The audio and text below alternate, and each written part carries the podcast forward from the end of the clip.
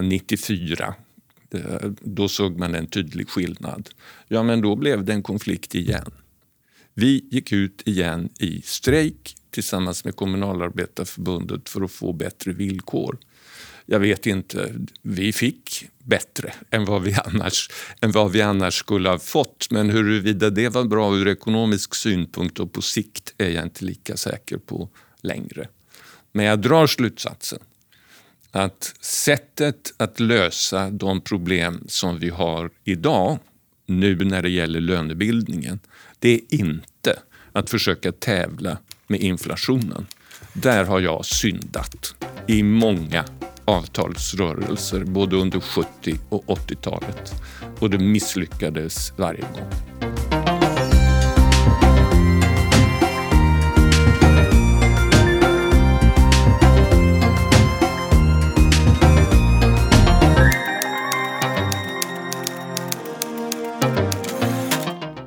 Ja, välkomna ska ni vara till ännu ett avsnitt av podden 9 till 5 som är TAM Arkivs, TCO Sacos arkivs podd. Um, och den här gången har ju du Lars intervjuat en före detta TC-ordförande, nämligen Sture Nord som kanske är bekant för en del av våra lyssnare. Och, um, kan du då berätta lite för oss uh, varför du har valt Sture den här gången? Jo, men jag tycker det var intressant för att han, blev, han var väldigt ung när han blev förbundssekreterare för Sveriges kommunaltjänstemannaförbund, SKTF. Och sen som du säger så har han ju varit ordförande i TCO. Han har, varit, han har även varit aktiv inom Socialdemokraterna och idag så arbetar han bland annat med något som heter Medlingsinstitutet. Så det som jag tyckte var intressant att höra med honom, det var hur ser han på den ekonomiska kris som vi har idag, 2023, jämfört med den ekonomiska kris som fanns i början på 1990-talet i Sverige. Vad ser han för likheter och vilka skillnader ser han? Ja, det är en människa med lång erfarenhet, Sture Nord, så att, eh, han kanske sitter inne på en del eh, insikter och visdomar när det gäller det här området? Ja, det tycker jag verkligen eh, när jag talade med honom. att eh, det, var, det, var, väldigt mycket intressant eh, och relevant som han, eh, som han sa. Ja, men då får vi lyssna på din intervju. Det gör vi.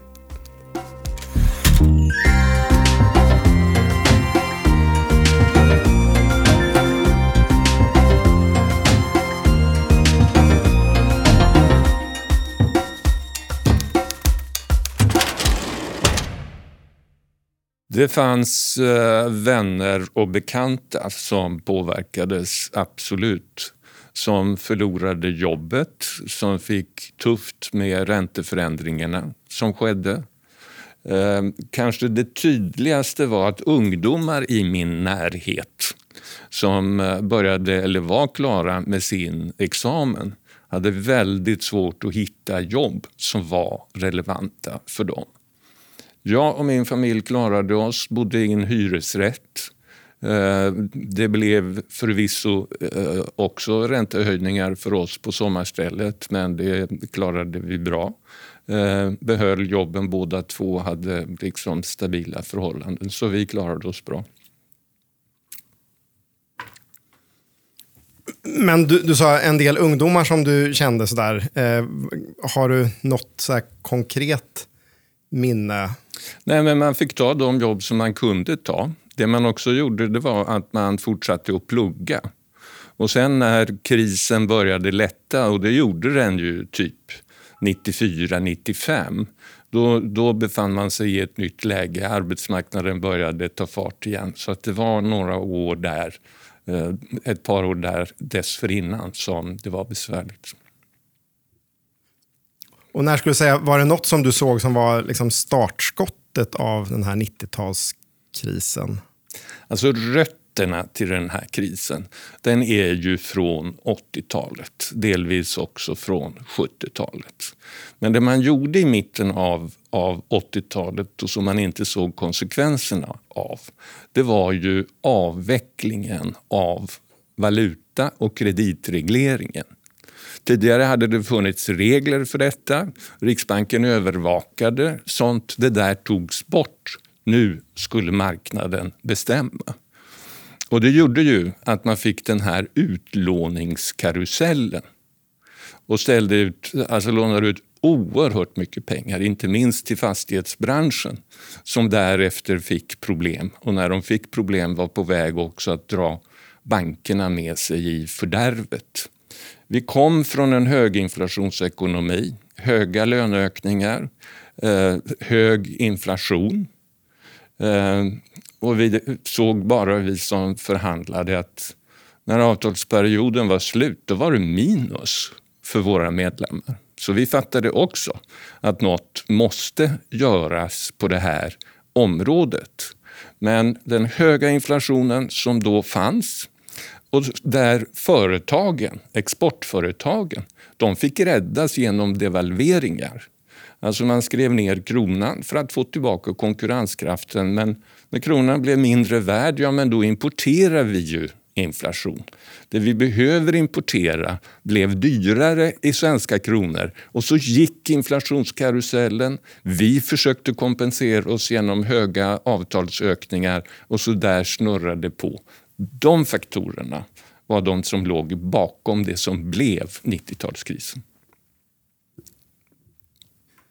Var det politikerna som tog tokiga beslut eller var det företagen som agerade oansvarigt? Eller vilka, hur, hur, kunde det bli så här illa egentligen? Ja, men alltså, det går inte att fördela skulden på det sättet. Alltså, man underskattade effekten av avregleringarna på, på eh, kreditområdet framför allt. Och så bestämde man sig också för att eh, vi ska nu, för att inte få ännu större problem med inflationen, så ska vi binda kronkursen. Den ska vara fast mot, som det hette då, ecun som liksom var den teoretiska eurovalutan innan euron fanns. Och det var ju det som ledde så småningom till detta aggressiva försvar av kronkursen upp till 500 procent i marginalränta innan man fattade att, att eh, det här inte höll. Politiken hade ett ansvar i, i eh, den här frågan. Vi hade också ett ansvar Eh, som fackliga organisationer. Och kom ihåg, vi hade en arbetslöshet som låg på mellan 1 och 2 procent. Och det är fullständigt obegripligt. Och det är klart att det, det ledde ju till brist på arbetskraft i många sektorer. Inte minst behövde industrin anställa fler. Och det var ju det som också låg bakom kampanjerna mot den offentliga sektorn där man tyckte att våra löneökningar var för höga, att för mycket människor jobbade i offentlig sektor och så sprack bubblan. Det fanns inte någon enskild liksom, aktör som man kan peka ut, men allt var hemmagjort. Det är den stora skillnaden mot idag. Allt var hemmagjort i Sverige och därmed på ett sätt också kanske lättare att ta itu med även om det dröjde. Men ser du några likheter med, med den svenska ekonomin idag? Även om du säger att det är stora skillnader. Men, men finns det någonting som liknar det som blev 90-talskrisen? Ja, det är ju inflationen framför allt. Alltså nu är den importerad och det beror på energipriserna som i sin tur beror på angreppet från Ryssland på, på, på Ukraina. Att öppna ett krig i Europa får konsekvenser för ekonomin. I grunden är den svenska ekonomin välskött. Vi har liksom stabila offentliga finanser, vilket vi inte hade då. Utan ständiga statsskuldsökningar och budgetunderskott. Nu är det koll på det, men samtidigt är det idag svårare. Räntorna kommer att stiga och kommer att fortsätta att stiga. Det är en likhet. Men hur, hur tar räntehöjningar på inflationen när inflationen i väldigt hög grad kommer utifrån? Förhoppningsvis, det hoppas jag. Alltså det finns, är jag övertygad om, en smygflation Det vill säga företag smyghöjer sina priser för att få bättre marginaler. De skyller på det som sker utanför. Men, men möjligen så kommer räntehöjningarna att leda till att det där pressas tillbaka. Människor har jättesvårt, då som nu, att få ekonomin att gå ihop. Och får vi inte en vändning, då kommer vi också att se effekter på arbetslösheten som vi inte har sett i särskilt hög grad än. Men sjunker efterfrågan i ekonomin, då kommer man att sälja mindre grejer. Då kommer det att betyda färre jobb. Så visst, det finns betydande likheter också, även om orsakerna är olika. Men det här med fastighetsbranschen som känns väldigt sådär sammanflätat med 90-talskrisen. Mm. Och nu har vi haft att eh, alltså fastigheter och, alltså det har ju ökat mm. väldigt, väldigt många år. S tror du att det finns någon risk att, att det, kommer liksom, det här med fastigheter bara kommer hålla på att sjunka nu i, under väldigt lång tid och att, att det blir den här paniken som blev på 90-talet? Om jag visste svaret på det så skulle jag agera på fastighetsmarknaden och möjligen eh, köpa något billigt. Men, men ingen, ingen kan veta det. Men det jag har lagt märke till bara under de senaste veckorna det är ju att annonserna när det gäller kommersiella fastigheter har ökat. Ledig kontorsyta finns här, bästa läget, bra område. Eh, jag har inte siffrorna på vakansgraderna men, men de kan mycket väl vara på väg att stiga. Och gör de det så kommer det naturligtvis att bli en tydlig inbromsning. Sen är det, det speciella förhållanden i ett företag som SBB Samhällsbostäder eh, som, som eh, jag inte kan närmare. Men att det är skakigare på fastighetsmarknaden nu än för ett par år sedan. Den saken är klar.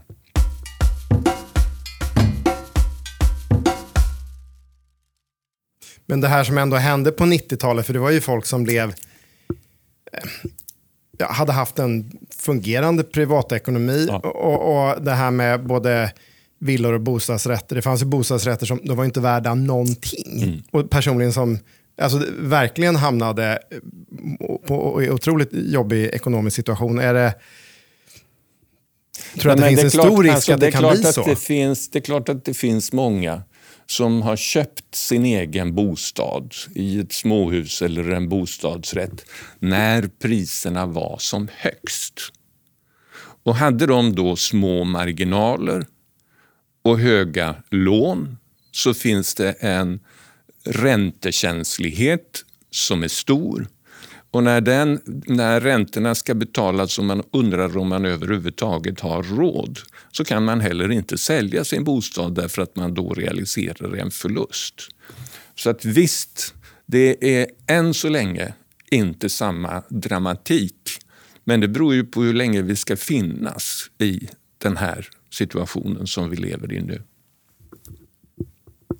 Du var inne på de här skillnaderna som fanns idag i svensk ekonomi och då på 90-talet.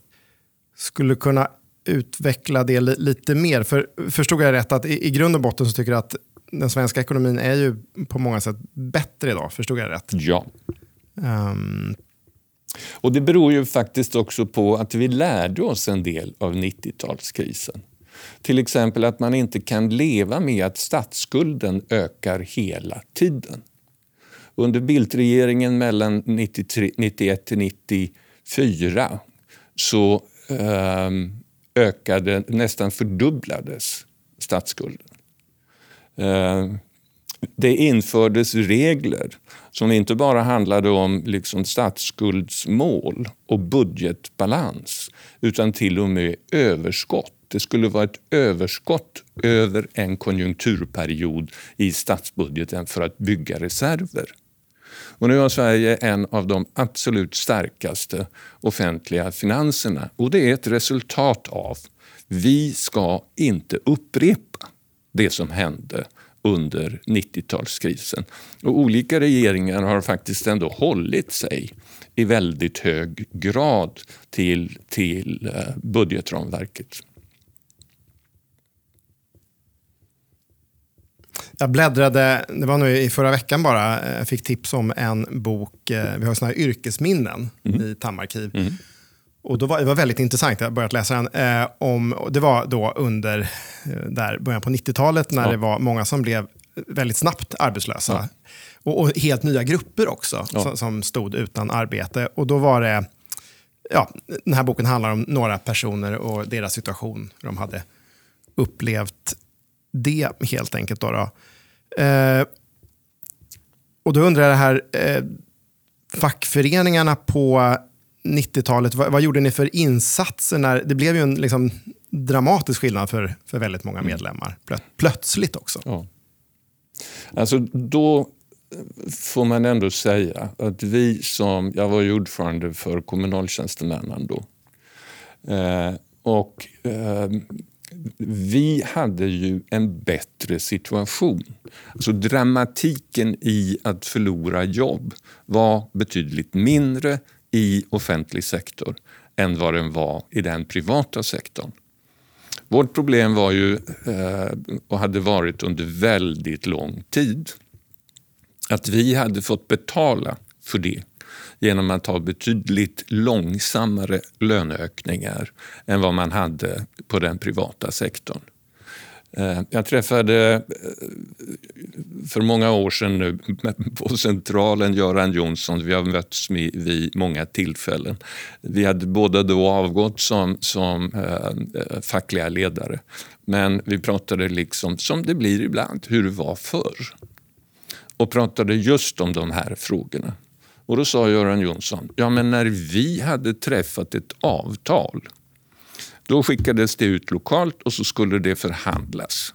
Och de klubbar som inte fick ut dubbelt så mycket genom löneglidning ovanpå avtalssiffrorna, de tyckte vi skötte sig dåligt. Och att då liksom i ett fast lönesystem för offentliganställda eh, liksom haka på det där blir över tid väldigt svårt. Även om vi hade klausuler i avtalen som gjorde att vi också fick en viss kompensation för löneglidningen. Så att om du menar liksom om vi gjorde något särskilt när det gäller jobben eller så. Vi, vi hade ett antal yrkeskonferenser för olika yrkesgrupper inom förbundets område för att försöka följa med i utvecklingen som också skedde under den här perioden. Men när krisen hade bedarrat, och det skulle jag vilja säga var typ eh, 94. Eh, då såg man en tydlig skillnad. Ja, men då blev det en konflikt igen. Vi gick ut igen i strejk tillsammans med Kommunalarbetarförbundet för att få bättre villkor. Jag vet inte, vi fick bättre än vad vi annars, än vad vi annars skulle ha fått. Men huruvida det var bra ur ekonomisk synpunkt och på sikt är jag inte lika säker på längre. Men jag drar slutsatsen att sättet att lösa de problem som vi har idag, nu när det gäller lönebildningen, det är inte att försöka tävla med inflationen. Där har jag syndat i många avtalsrörelser, både under 70 och 80-talet. Och det misslyckades varje gång. Så vad tycker du fackföreningarna ska göra i, i dagens kris 2023? Ja, får jag säga först att jag pratar en del om de här institutionella förändringarna när det gäller budgetramverk och sådana saker. Men det som också skedde som en konsekvens av 90-talsproblemen det var ju tillkomsten av industriavtalet. Det vill säga samarbetet mellan industrins anställda både på LO, TCO och SACO-sidan. Och så träffade man det första avtalet 1997. Det man sa också efter alla konflikterna och spänningarna på arbetsmarknaden det var att vi måste titta över ramverket ytterligare. Och då gjordes en ordentlig utredning av det och vi fick till Medlingsinstitutet som det har fungerat. Och från och med kan man säga precis i slutet av 90-talet med hjälp av industriavtalet och med hjälp av Medlingsinstitutet så har vi fått ett, ett ramverk som innebär att det är den konkurrensutsatta sektorn som inte ska få liksom högre kostnader än att deras konkurrenskraft bevaras. Och via medlemsinstitutet, Medlingsinstitutet eh, försöka se till att det implementeras också på andra områden. Och Det som är fascinerande är att vi har haft 20 år av reallöneökningar varje år. Låg inflation och mer pengar i plånboken som vi aldrig trodde att vi skulle nå när vi fanns i, i eh, 90-talskrisen, i 80 och 90-tal. Nej, för att man har ju varit van det där. Jag vet ju själv så här, man har gått och handlat och bananerna och tröjorna har ju kostat ungefär samma år efter år. Ja. Men jag har fått lite mer i lön. Så ja. Det är ju trevligt. Nej, men ja, så är det. Nu är det det som är skillnaden. För när du går och handlar dina bananer idag, då är vi i ett helt, i ett helt annat läge. Ja, de är ju fruktansvärt dyra nu. Ja. Och svaret på din fråga, jag ska inte ge liksom facken några råd om det de ska göra nu. Jag är inte tillräckligt inblandad så att säga. Jag har bara perspektiv utifrån och av erfarenhet. Men jag tycker att deras sätt att resonera och när de har landat på de 4,4 procenten är väldigt ansvarstagande. Det är väldigt ansvarstagande. Och då hoppas jag att det också finns arbetsgivare som ser beskedet från facken. Vi tänker inte försöka få ut lika mycket som inflationen. Vi är beredda att lägga oss på en betydligt lägre nivå och därmed också underlätta att det ganska snart kommer fram avtal. Men vad tror du, för att det har ju känts rätt trevligt nu att, eller förut, när priserna låg ungefär. Mm. Det var ganska förutsägbart sådär. Men, men tror du att de, här, de där 20 åren, eller när, hur lång tid det nu var, eh, kan det vara så att det bara var en historisk parentes för Sverige? Att, att det, det är det här som är det nya? Nej, det här är inte det nya. Eh, alltså det är inte det nya. Att vi har haft en kostnadsökning när det gäller energin att vi har fått ett krig i Europa. Det måste få ett slut och det går heller inte att år för år se framför sig fortsatta prisstegringar på det sätt som vi har sett under senare tid. Eh, vi får önska Riksbanken lycka till när det gäller deras räntepolitik. Eh, men, men det kan bita på den inflation som vi hittar på själva. Men sen är vi väldigt beroende fortsatt av det som sker i, i eh, omvärlden. Jag tänkte det här med Medlingsinstitutet. Skulle du kunna berätta lite mer om det? För det är intressant. Hur, hur, rent, hur gick det till när det startade? På, på det, var en, det, är en, eh, det är en spännande historia. Därför att det fanns en motsättning, framförallt mellan oss på tjänstemannasidan, både TCO, Saco och LO. Där LO ville använda Medlingsinstitutet för att, att etablera sig som en central part. Vi menade från vår sida, med stöd från industrins parter naturligtvis, att den struktur som industriavtalet innebar måste få bestå. De har liksom egna system, de har så kallade förhandlingsordningsavtal. Egna system för konfliktlösning och annat. Men också när det gäller normeringen. Det som händer i den konkurrensutsatta sektorn är avgörande för ekonomin i sin helhet. Det var en omfattande diskussion och då kan jag berätta för dig att när jag var precis ny som TCO-ordförande så arbetade man då med, med, i slutarbetet, en proposition skulle tas fram och jag kallades till eh, överläggningar med Mona Sahlin som då var arbetsmarknadsminister. Men jag var ny och jag hade följt frågan så jag var liksom inte orolig för det. Men jag sa då till Lars Bonnier Ramstedt som var förhandlingschef i eh, dåvarande SIF, Industritjänstemannaförbundet, en del av unionen idag. Ta med dig ett par kollegor och då tänkte jag ju förhandlingschefer i TCO och så ses vi på departementet då och då. Då kommer han och så kommer det två personer som jag aldrig har sett förr. Tills jag inser att det här är två förhandlingschefer från facken inom industrin.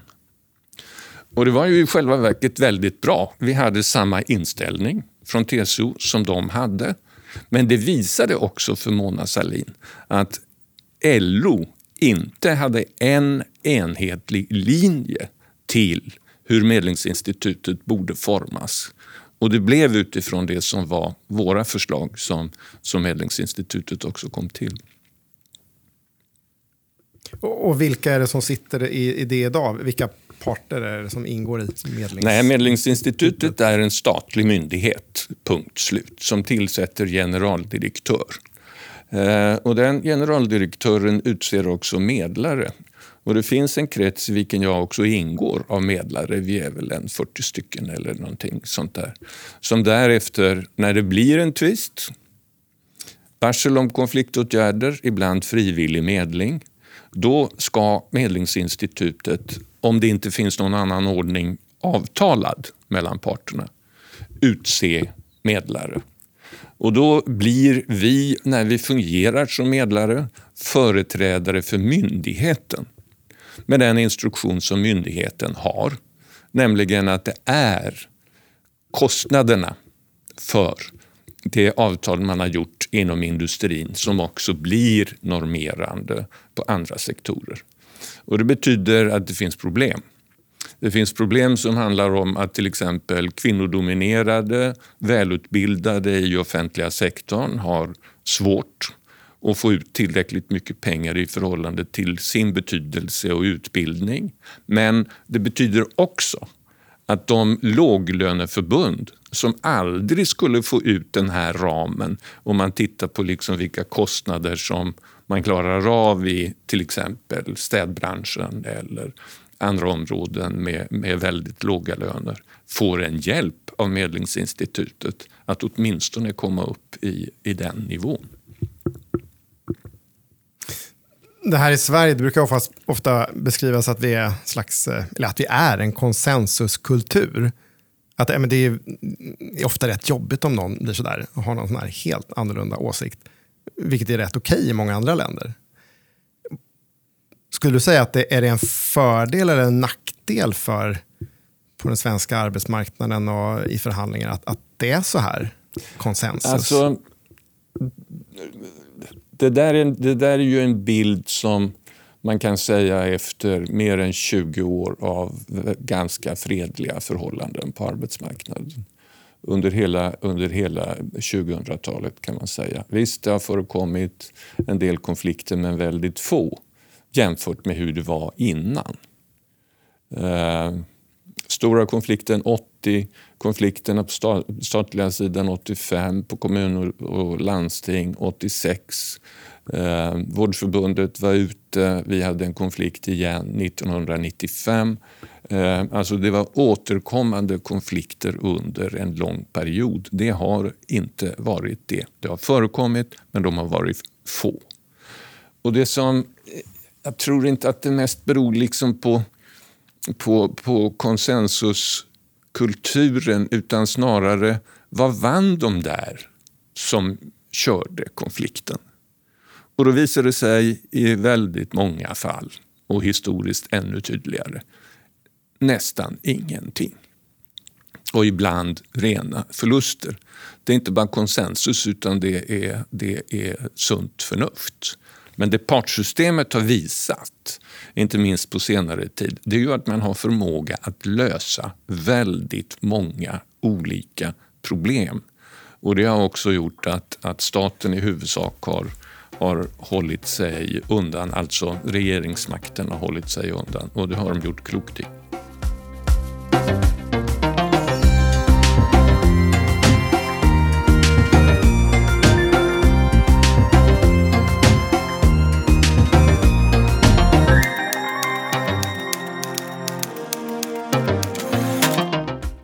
Ja, nu har vi ju eh, lyssnat på din intervju och den var ju väldigt spännande tycker jag och eh, gav många nya tankar som väcks. Och eh, är det någonting speciellt som du eh, fastnat för i den här intervjun? Vad, vad, vad tyckte du var mest eh, spännande av det här? Ja, faktiskt så tycker jag att han, han förklarar på ett sätt som jag tycker är väldigt pedagogiskt. Och jag skulle säga att eh, eh, när jag hade hört hur han beskrev situationen i, i svensk ekonomi idag och jämförde med början på 1900-talet så kände jag mig lugnad efter det samtalet om att det här, det här kommer nog lösa sig rätt bra eh, så småningom. Eh, eh, just det här han var inne på mycket, att, att den krisen vi hade i början på 1990-talet, att den på något sätt var eh, hem, hemmagjord till stor del, eh, medan det vi har idag är till stor del importerade problem. Ja, han är ju ganska analytiskt lagd, är han inte det Sture? Han analyserar problemen väldigt djupt. Så uppfattar jag det som. Ja, det var en spännande eh, samtal du har haft tycker jag. Så det har du gjort bra, Lars.